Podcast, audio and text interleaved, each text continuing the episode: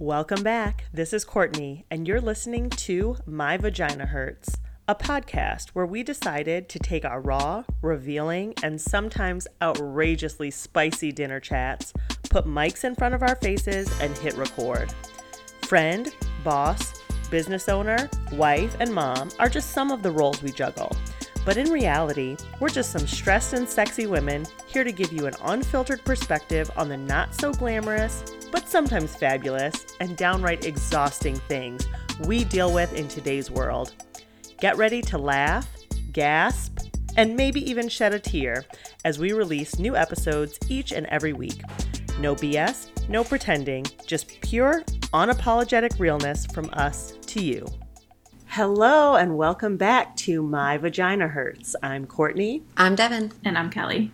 We're here, barely.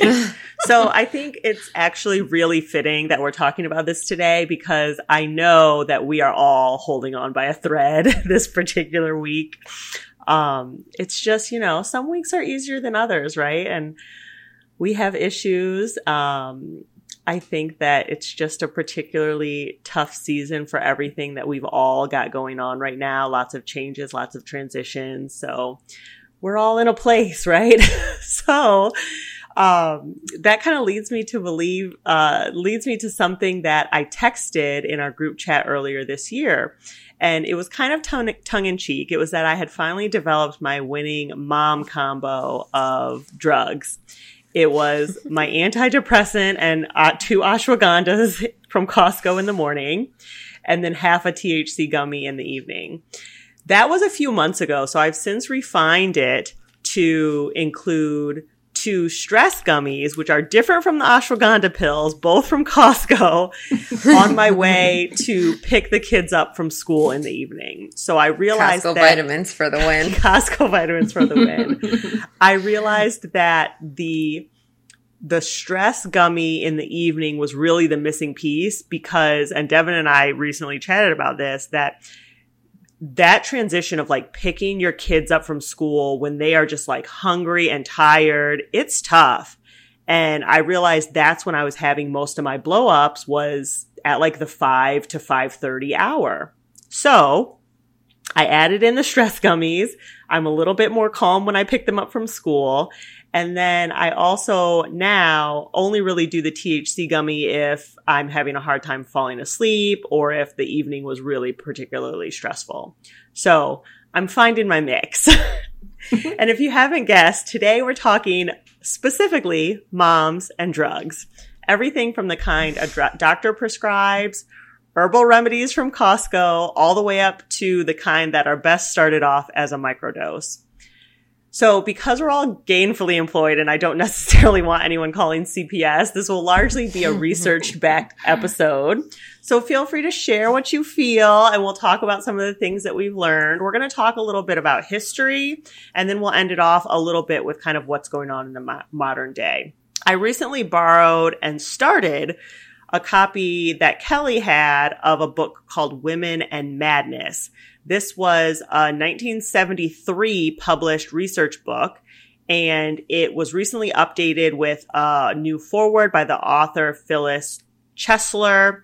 Uh, for the new millennium. She redid it in 2005. So she updated some of the chapters and also wrote a new, very, very lengthy and heady foreword. So, per Amazon, this definitive book was the first to address critical questions about women and mental health. It combines patient interviews with an analysis of women's roles in history, society, and myth. The author concludes that there is a terrible double standard when it comes to women's psychology. So in the new edition, she addresses many of the most relevant and new issues to women and mental health, including eating disorders, social acceptance around antidepressants, addictions, sexuality, postpartum diseases, and more. So this got me to thinking, what do we know about the history of mothers and drug use specifically to ease the effects of parenting? How are we different nowadays, the same, and what's the right choice, if any? And the hint is there never really is. So mm-hmm. I'm going to start off with that question. What do each of you know about the history of mothers, mm-hmm. either in America or even before that, using legal or illicit drugs to cope with their role specifically as a mother. Kelly, I'll throw to you first. Yeah, so I'm going to take us way back to start with where the I think all this like mental health, being a woman with some emotional mental disorder, quote unquote, started, um, and where we felt the need to start with drugs in the first place.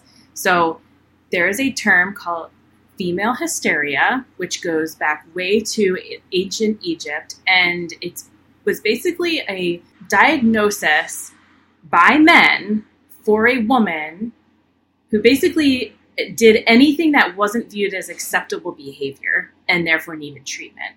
So there's this concept of called the wandering womb, and that's where the word hysteria comes from, is from the womb. And it's the concept of a pathological wandering womb was later viewed as the source of the term hysteria. And it's the, the idea that when your body parts, your womb, your uterus is moving, it's putting pressure on other parts of and other organs of your body and therefore causing you issues. So common dis- uh, symptoms were described as a swollen abdomen, chest pain, excessive emotion, increased sex drive, decreased sex drive, increased appetite. Does all of this sound like, you know, having your period, being a woman right. with a cycle, like so anything, we, or literally any day, yes. any of these things right? might be happening. exactly. Me. I mean, you know what's really funny about this is I have heard the you know olden day term hysteria for many many years, probably since high school, and I never knew what it meant. I always assumed it was a woman who was like a little crazy, like I, I didn't mm-hmm. know. And it makes sense that I didn't know because no one would have been able to explain this vague, right? You know, option of symptoms. yeah. Oh, well, the, it gets worse. So, I mean, to sum it up, basically, the presence of a uterus was enough of a symptom to make this diagnosis. And now, what makes this bullshit is this is based upon the patriarchal definition of what is normal. So it's what is normal to a man, right? Like what is a man's body, you know, feeling, acting, doing? So the fact that a woman had different symptoms, therefore was labeled as something completely asinine and out of control.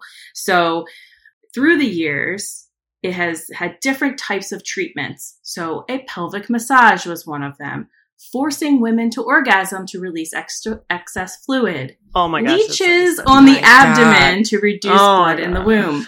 Marriage was the treatment. oh, that's gonna fix everything. yeah. So um, Sigmund Freud, that'll do know, it. Super respected. Sigmund Freud's input was this whole hysteria phenomenon that he believed that the cause of it was the woman's loss of her metaphoric penis only to be cured by marrying a man and fulfilling her loss. So that's that's the patriarchy oh right gosh. there. No, no, women do not have penis envy. We've established that. yes. So other other things were, you know, sex. If you've ever heard somebody say like, "Oh, she needs to have more sex, that'll fix her."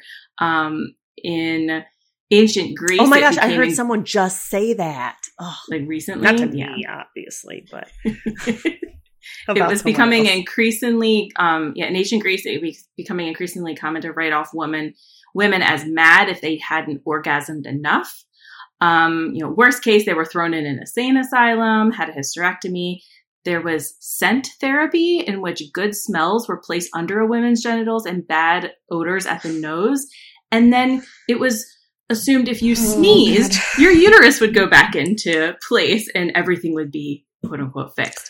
Um, masturbating. You know what? I actually, I, I actually believe there's probably some doctors per, still giving some form of this advice to the women that have prolapsed bladders or oh, yes. issues after birth. Mm-hmm. That they're just like, oh, if you just do this exercise and squeeze when you sneeze, it'll all work out. Right, like yes. it'll all Yes, you know, well, and I think this is, I think this is further down in my notes from my research on this topic that the term, or maybe this was in your research, Kelly, the term hysteria as a diagnosis was only taken out of medical terminology in the 80s. Yep. Which means right. plenty of doctors who are still practicing yes were taught under the term hysteria with all of the symptoms. So Yeah, of course they would still mhm. be practicing that. They just don't call it that anymore. Exactly. Yeah. And I mean, it, this whole thing illustrates to me how far back this goes. And it brings up the question of how much are we as a society still influenced by the remnants of this mindset to th- this day? And then how are we, modern women, subconsciously viewing our own histor- like hysteric moments as just that, like out of control, losing grip, not able to manage? And how often are we reaching for that substance or reaching for that drug to put us back into a mindset that makes it feel like we can handle all of these things because we're worried about not being able to handle all these things because of the perception that everybody has of us. Why can't we Mhm. just go about it, like have a meltdown while we're grocery shopping? Why can't we cry in front of 25 people at work? It's because we'll be labeled hysteric. We'll be labeled like we have a problem. So we not only take these drugs because we want to feel better, but because we're you know, trying to mask off or escape or numb out from the judgments that come with it that is very much influenced by thousands of years of history. So it's not all of our own fault Right. here. the societies we've been set up to. It's just so strange to me that there have obviously always been male and female.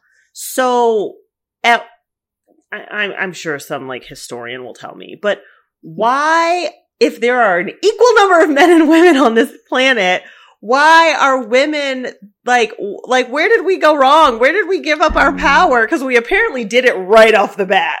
Right. like But can you imagine two. back in the like back in like let's even just go to the 1800s a bunch of men psychologists psychiatrists sitting around which you know were pretty much 100% men at that time trying to figure out what was wrong with women like oh my god she's complaining about her stomach hurting like their Yeah. cure back then was like to do what they called the rest I don't even cure. think it was that. Like- I would bet you it was the first scorned, angry, lonely man that was like, oh, she won't marry me and have my baby. She's crazy. And it spirals into, I mean, we'll just, you know, rush to today's all the articles about, oh, the lonely men are everywhere. Like it's, it's all women's fault. Mm, you know, The they're just, they hate men. It's Yes, like it's the same. If you blame. look at it, Yeah. it's almost identical, just new words. Like it's absolutely It is. ridiculous. It is, and it is women being scapegoated and blamed for men's insecurities. yes yeah, I mean, I started understanding like the history of like medical malpractice and uh, especially against women when I became an adult and I had more than one friend bring up horror stories about healthcare and like all the things that we were sort of going through and, and what questions we were asked and, and this was all even pre kid, pre marriage. And then once you go down that rabbit hole, you can't unsee what you've already seen and then, you know, learn those things. And I will say, so we've covered a lot about the history of certain things, but the actual use of prescriptions was a huge impact to women. Yes. Um, you know, things like barbiturates, Percocets, you know, Xanax, they always ended up showing up in pop culture, even from the 20s. And I was an old soul watching a lot of old TV shows growing up. Um, so I was reading an article on Vice that really says like the history of drug abuse in women and, and where it all started. And in 1903, a new addictive class of pharmacolo- pharmacological agents, pharmacy, uh, drug things called barbiturates was on a rise.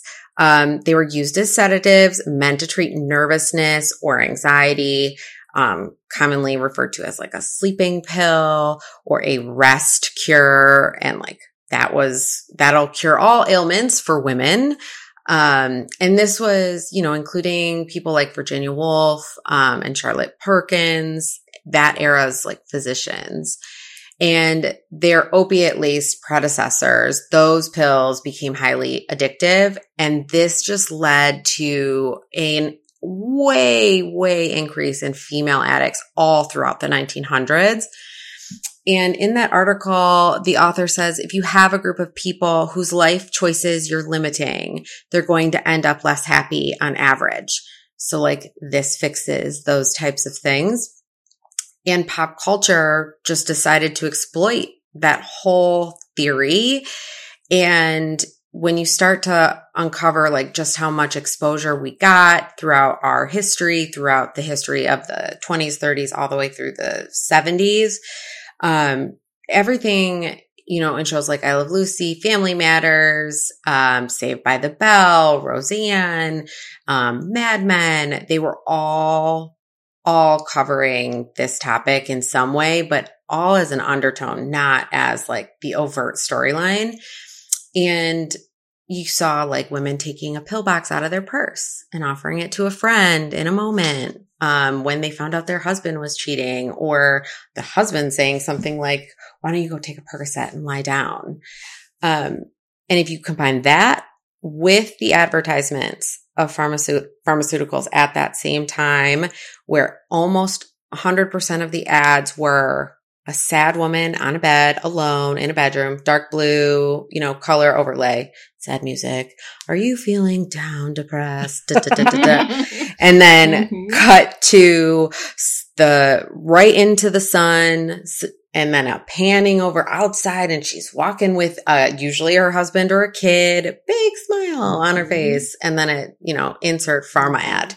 Yeah. Um, right the commercials there. are even like that now. Oh, it's so bad. and they, I was looking when in the research I was doing, there was print ads from back in the 1800s that were doing the same thing. So it's oh yeah, it they needed pharmaceuticals needed to come in so that in their head, this would stop the addiction. This would be more prescription.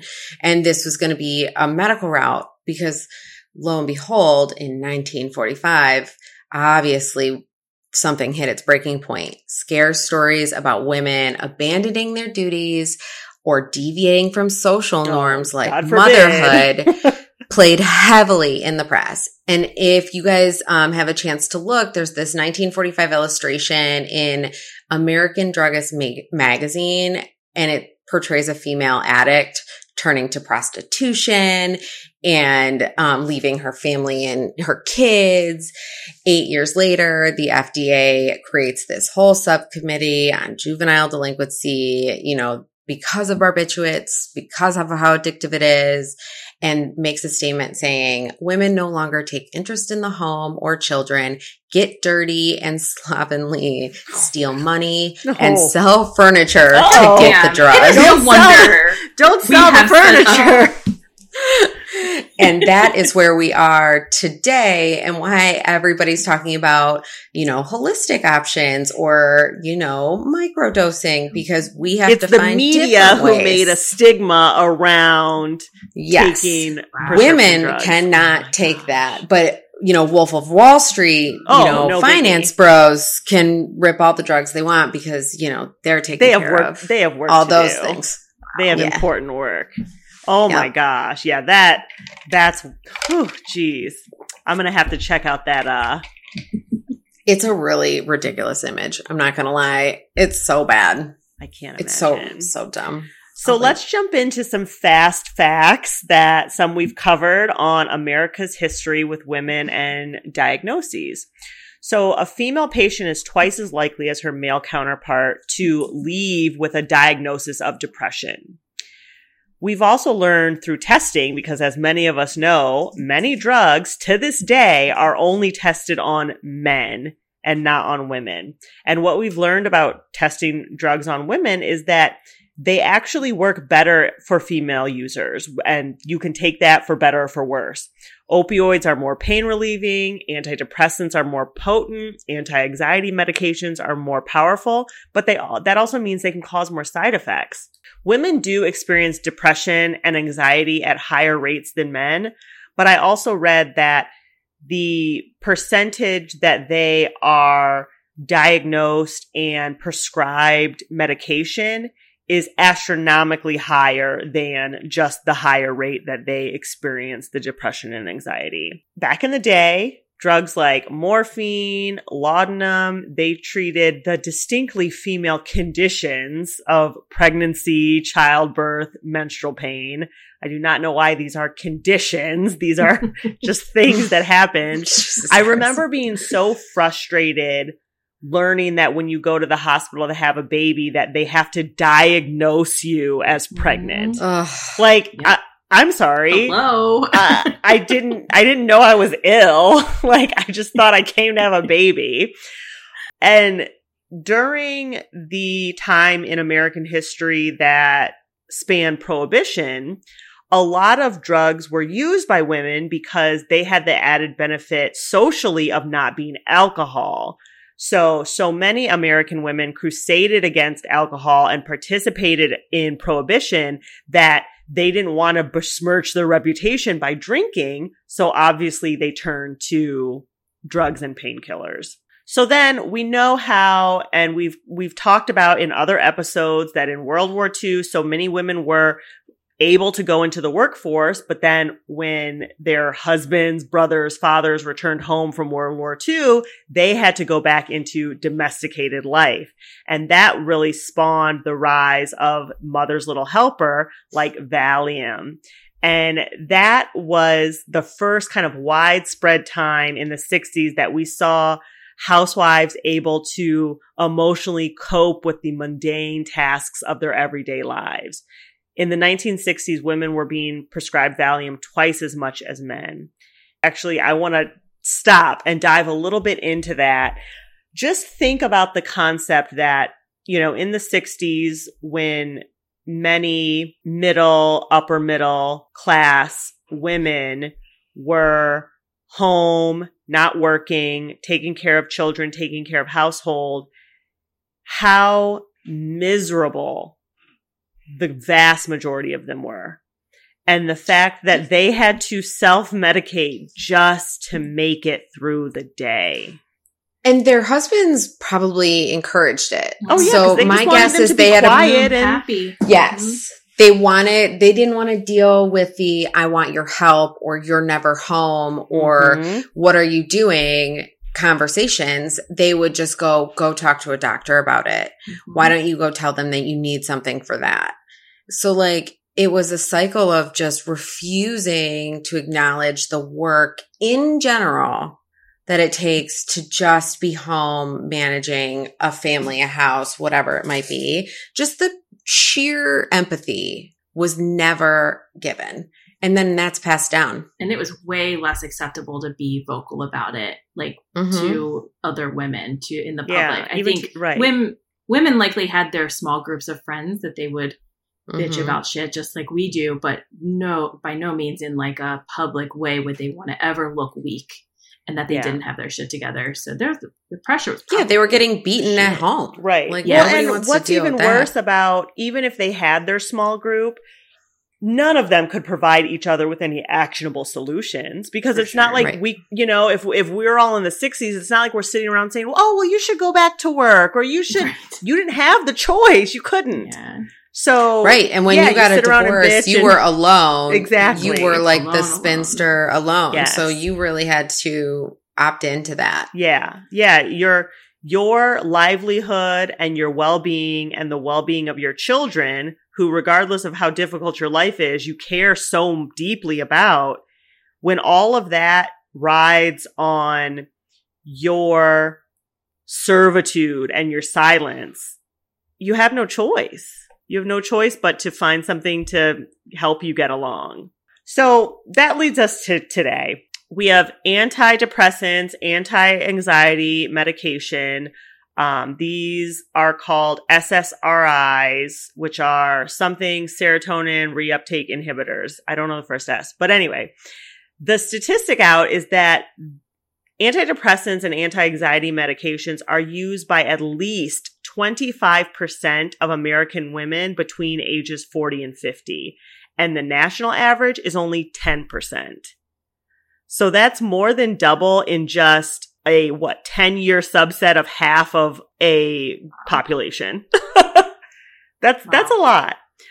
So regardless of how and and we'll talk a little bit about kind of stigma behind it as we get into our personal experiences because I definitely want to hear what everyone's kind of current experiences are with speaking to other moms about opinions and stigma or not stigma around taking medication for depression and anxiety.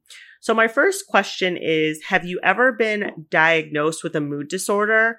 What was the context? Did you ever take anything for it, whether that was doctor prescribed or personal?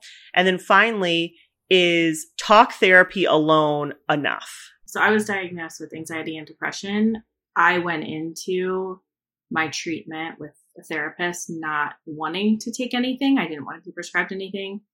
And then the doctor reinforced that by saying you're high functioning and high functioning enough that you probably don't need to take anything for it. So in that moment, it was validating to hear that. I don't know if that was actually true or if I should have been diagnosed something at that or uh, prescribed something at that point. But talk therapy, part of you know, to answer that part of the question, was helpful in those moments, but it wasn't enough because I did self prescribe with alcohol at times. I did, um, and uh, all of that, you know, the journey through all of that led me to yoga. So yoga has been my like form of therapy that does help me cope without having to like take a medication or put something yeah. in my body for it. And that's in addition to talk therapy too. So really that is two forms, you know, it's like you have mm-hmm. yoga and then you still have talk therapy, right? Mm-hmm. Yeah. Yeah, I um so I've never been diagnosed with a mood disorder. I've had a lot of conversations with doctors in my teens that would equate just about any physical ailment I had to anxiety or stress. They'd be like, "Are you stressed? Are you um, anxious about this?" Or and I'd just get irritated. Like I, it was just annoying to me. And when I would get in, you know, these big fights with my dad, or um, where I was just angry and upset, like that combo plus being stubborn, there would be this go, why don't you just take a Xanax and calm down or like, let's all relax. But I had just a different lens into prescriptions, into medication. You know, my dad would take things for everything, any ailment, any, all those things, but he was hyper against any illegal drugs at all. Like, I mean, hard and fast rule, right? So there was no like, smoking pot to calm down type of conversation, but there were like drugs upon drugs upon drugs of all the things. So I had a, a and still have a hard time taking any form of a drug for anything. I am always looking for like some way to better understand what the problem is, to know what my options are before I ever take anything specifically. Um, and I definitely didn't take it as a kid when, you know, it was offered when I was angry because I, out of spite, I was like, you're not, absolutely not. You're going to get my full rage and you'll just have to deal. Um, it was just never a thing for me. So now I know a little bit more. I still do not take anything consistently outside of magnesium and, you know, different vitamins, but most of my stuff is not anti anxiety. It's more like dopamine inducing or like boost, like focus boosting. Like I am not one, I run hot on and high. Like I'm just like up all the time. There's a whole different problem to deal with. Um, so I'm more of like, I think it's, what was it called? Threonate, something threonate, and then magnesium at night to calm me down. Oh, nice. So, do you feel like this is the kind of the last part of the question? Do you feel like talk therapy alone can be enough? No, I think talk therapy alone is invaluable in and of itself for a multitude of reasons. I don't necessarily think if you are truly struggling with any medical, especially brain issue, talk therapy will not do it. You can't manifest your way out of it. You can't talk your way out of it. Nobody can convince you to do it because it's a true chemical imbalance that that's it.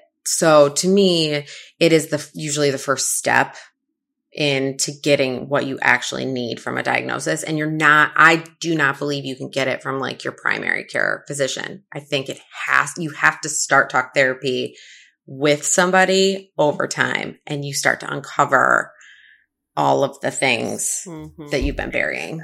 Yeah.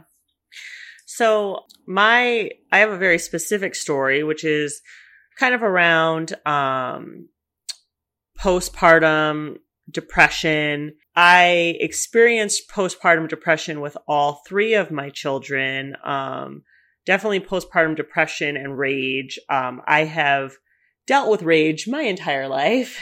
And my dear three year old is following closely in my footsteps. So that's been really fun. But, um, the, so with, with my first, I attended talk therapy alone and it wasn't enough. It was like great when I was there, but I was unable to regulate enough to even put the teachings into practice. And that's when I realized there was something else wrong because talk therapy is great because it does teach you tools and coping mechanisms. But if you are unable to employ them when needed, it's not working. So I realized that something needed to happen to be able to allow my brain to take that beat to then employ whatever tool I had learned.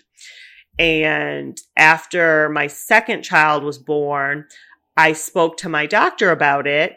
And she said, you know, I don't think it's postpartum depression because you know, your period's already come back. It's, it's been a few months. And what I now know about postpartum depression is it's, it doesn't have to happen the day the baby is born. I was only six months postpartum. It's not like my kid was 11 and I was like, I'm upset. like the baby was still just born. And so I was kind of, in retrospect, I'm a little frustrated about that because I think of all the other women whose postpartum issues are, are kind of brushed off because of that. I was prescribed an antidepressant. I ended up getting pregnant super quickly after my second and I chose to go off the antidepressant. I didn't even ask the doctor what I should or shouldn't do. I just was like, Oh, I'm pregnant again. Let me go off of it. And then I decided as soon as my third was born, I got right back on the antidepressant and she'll be two very shortly and I'm still on it and everything is, um, not great, but so, so much better than what it was. Well, good for you, Courtney, for having the awareness within yourself during that first time where you said, you know, this is something else is wrong here. Wrong. Because right. that's that's a really difficult place to get to unless you have the strength within to find that. And I just feel so bad for the women in this world who don't ever ha- have that level of reflection because they are so deep in the thick of it. It takes them years of sitting in that to have someone hopefully say to them, oh, you might have something else going on. They'll just keep going to talk therapy and keep going to, you know, uh, yoga. Well, if like you think about it, that's the, the hardest, mm-hmm. the hardest part for me has been depression is a spectrum. So it doesn't look like the commercials all the time. It doesn't look like the stories you've heard or anything like that. And even on the doctor forms after you have a baby, they only ask like three questions for the mother. And it's, do you want to harm yourself? Do you want to harm the baby? And how are you fe- feeling on a scale of one to 10? Like that, that's it. Right. And so when I am so logical. When I look at those questions, I never felt those things that would give the the doctor a red flag. But when she'd go like, "Well, how's everything going?" and I'm like flat, right? And neutral and I'm just functioning. Right, like, you have no emotion. You're like, I can't, yeah. And I'm just tired and I'm like, I don't know, I'm fine, I guess. Like I'm I'm making it work because that's what I'm supposed to do, right? Like everyone around me was like, well, yeah, that's normal or this is, you know, everyone has went through that or, and you just don't know. And nobody until just recently started explaining that almost every one of these types of chemical imbalance balances are a spectrum. I just don't know how we change that conversation outside of just, you know, women talking about it. If even doctors don't even start there. It wasn't with my first, probably with my second, because it was also COVID. I got that form and was like, oh, I feel all these things, but I am also smart enough and terrified enough to know that if I fill Mm-hmm. this out truthfully, they will take my baby away and lock me up. So I'm going to lie and say that everything's okay. Yeah, Yeah. yeah. I think that is Yep. more what people feel when they get to that point. I will say I've had, yeah, I've had a lot of conversations with women now in our 30s and early 40s. And everyone's sort of talking about this, like something's not right. I feel, you know, off. I'm, I'm really pushing to better understand all my hormones, da da da da da. And when I say something like, well, have you talked to somebody about going on an antidepressant? Have you talked to somebody about, you know, microdosing or do you take any of those, um, little pieces of chocolate or gummies? Cause all of my friends have offered me like those, the ones without the THC. I think Courtney, you gave those to me as a gift. And you can see this level of calm hit their body like, oh, it's okay to talk about it. Like they are riding behind it, going, I don't think I can tell her, you know, I'm on an, I want to go on an antidepressant. What if she doesn't, what if she thinks I'm crazy? Or what if she thinks I'm this? It's a very, um, it's a sad feeling to watch that. It is. It is. I've been Um, at, you know, at, at mom hangouts with maybe some moms talking about, you know, how terrible it is that everyone's over medicating. And then later, like another mom will whisper, like, oh, well, I'm on antidepressants. And it's like, geez, like you're making someone feel so bad because of your perceived opinion. And so it's like, who is, but it's always the smallest population is the loudest, right? So it's always like yes. that one woman who, for whatever reason, was able to not take anything is going to say how terrible, you know, oh my goodness, everyone's so weak, blah, blah, blah, blah, blah. And then everyone else Well. is feeling, you know, crappy. Debatable. I bet if you go to that woman and snoop in their medicine cabinet, I'm gonna bet you that you find a lot more than they'll let on. Usually the loudest is That's masking. true. Is hiding the most. That's true. Um, so, but that's hard in the moment to not take all those comments personally when we were all sort of beaten with this information and probably still experience that weird conversation with our doctors or it's in- incredibly difficult to find any functional medicine doctor willing to talk about hormones and get Mhm. the right hormone levels. Insurance doesn't want to talk about it or cover it. You know, it, you have to jump through hoops to just want to better understand your female hormones because they refuse to include us in any studies. There's no data because you didn't want to look No. at it. I'm asking to look at it so that we can have a better Yeah. conversation and you can't find it. No. But when you do find those doctors in my area, there's like five hormone doctors that have popped up, six month waiting list. Oh, That's how many women are trying to get in. Well, because everyone wants answers, right? We all just want answers. We want to know is it my brain? Is it my body? What is it? I want to try to do better. I want to try to help this. And I feel like it's noble that at least we're trying.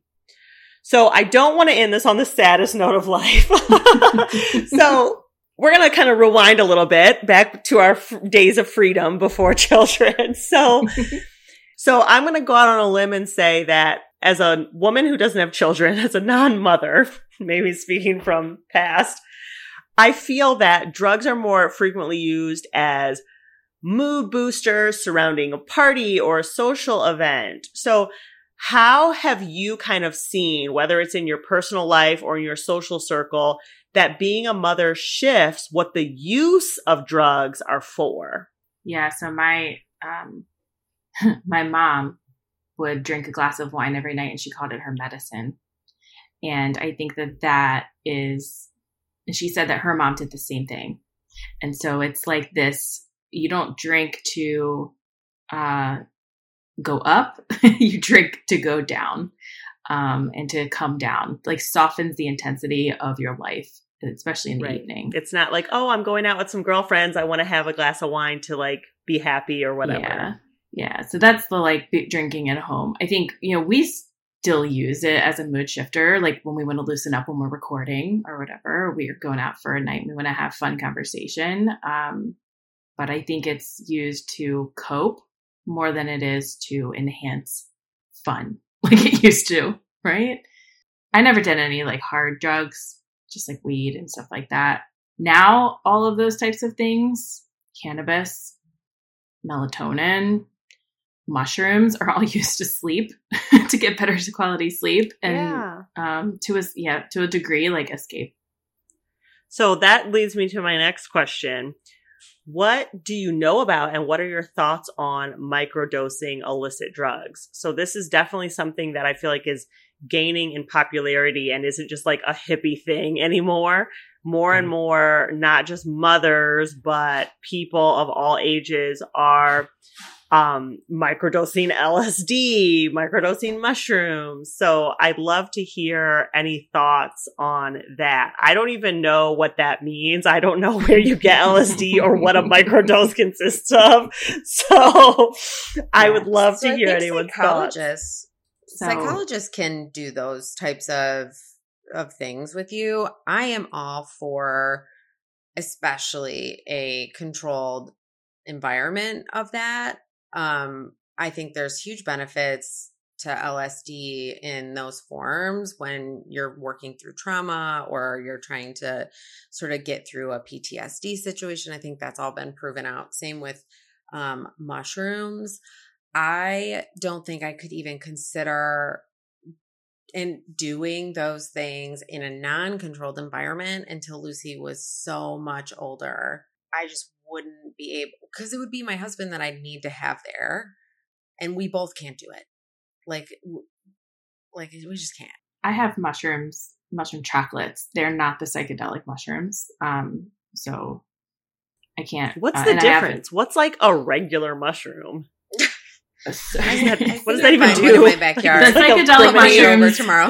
the the so the regular mushrooms have um what, some of them are like the reishi mushroom i'd have to look it up. But there's ones that just like with cannabis they make you go up or they make you go down. And it's a very wow. subtle it like the one that makes you go up is like drink with one chocolate is like drinking a cup of coffee. Um the ones that make you go down make you sleep really well especially if you hit with another uh with a one like melatonin gummy. You have great dreams and you sleep like a baby. Um, then but the psychedelic mushrooms they give they're the ones that give you like the high like the Mm. hallucination high. I have never done them. Um, my sister was um, struggling with some depression things early this year and she was microdosing and it's literally taking a mushroom she would you know not just microdose she would eat a whole mushroom and then we would go for a walk in the woods and she would have a or even go to target and she would have this amazing like experience and I don't think I, um, I d- me and Devin cannot go to. Target on anything because we No. will spend a million No. dollars. but to We're watch like buy everything.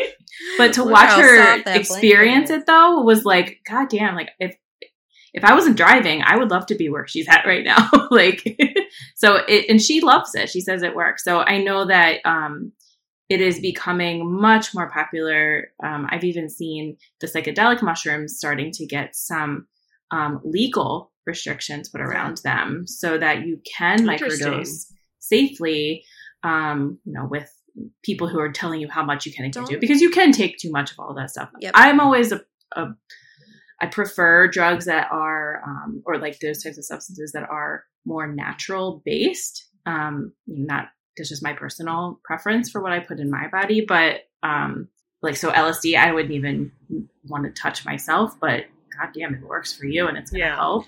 100% but it's all it. and and this is a conversation for another day but we've all heard the part of the conversation which is everyone's so fine with drinking and that is Yes. more dangerous and worse for you than so many of these other things Yes. So interesting. My um, I've been talking me and my sibling have been talking to my mom about um, she has trouble sleeping.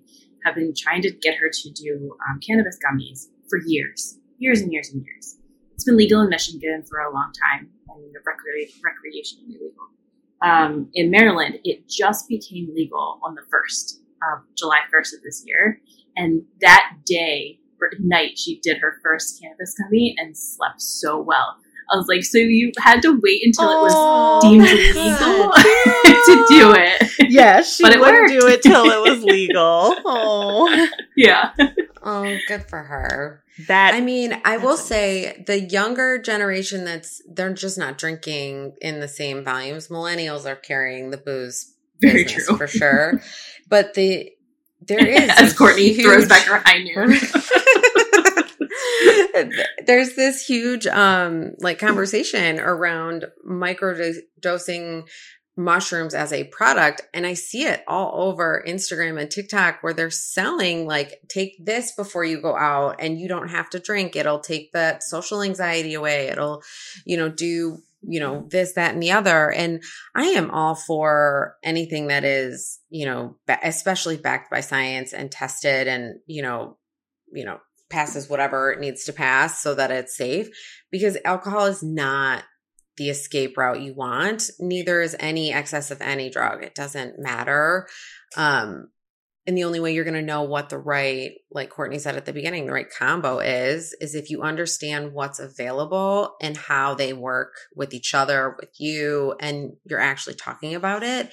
Yeah. Um, I am hopeful that like the conversations expand so that when we're talking to kids about it and our kids about it, it becomes less uh, taboo and shame ridden yes. and more open because that's the only way I think we would have all been helped earlier is if yes. it was more of a conversation at a younger mm-hmm. age, especially right at the puberty stage. Yes. Mm-hmm. And not just about, oh my gosh, you're going to kill yourself and die.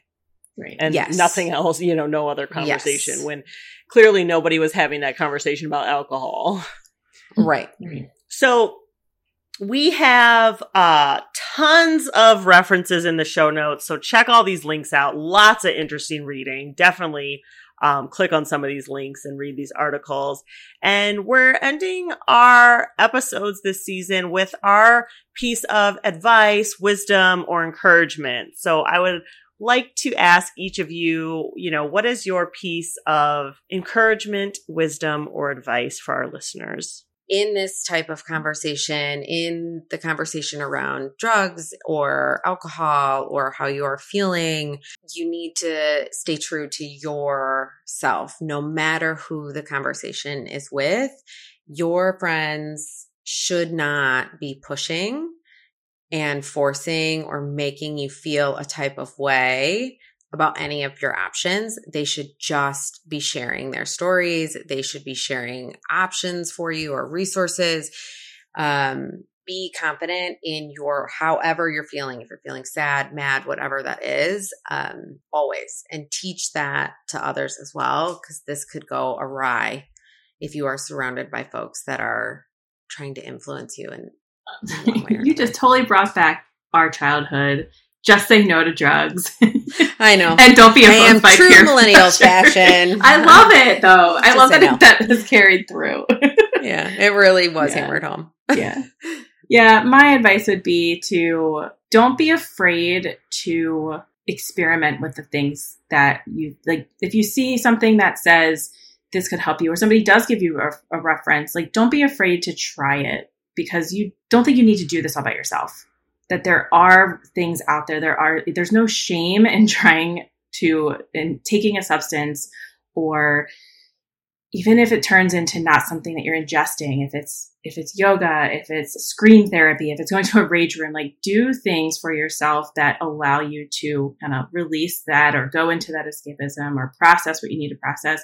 Um, because it's not just you, it's the patriarchy at work, which we talked about from the very beginning of this episode. Um, yeah, we're we're all in this together, and don't be ashamed of trying to to make it a little easier for yourself. We're always so on theme, so I'll round it out with um, be willing to share your story because you never know who is feeling uncomfortable or nervous.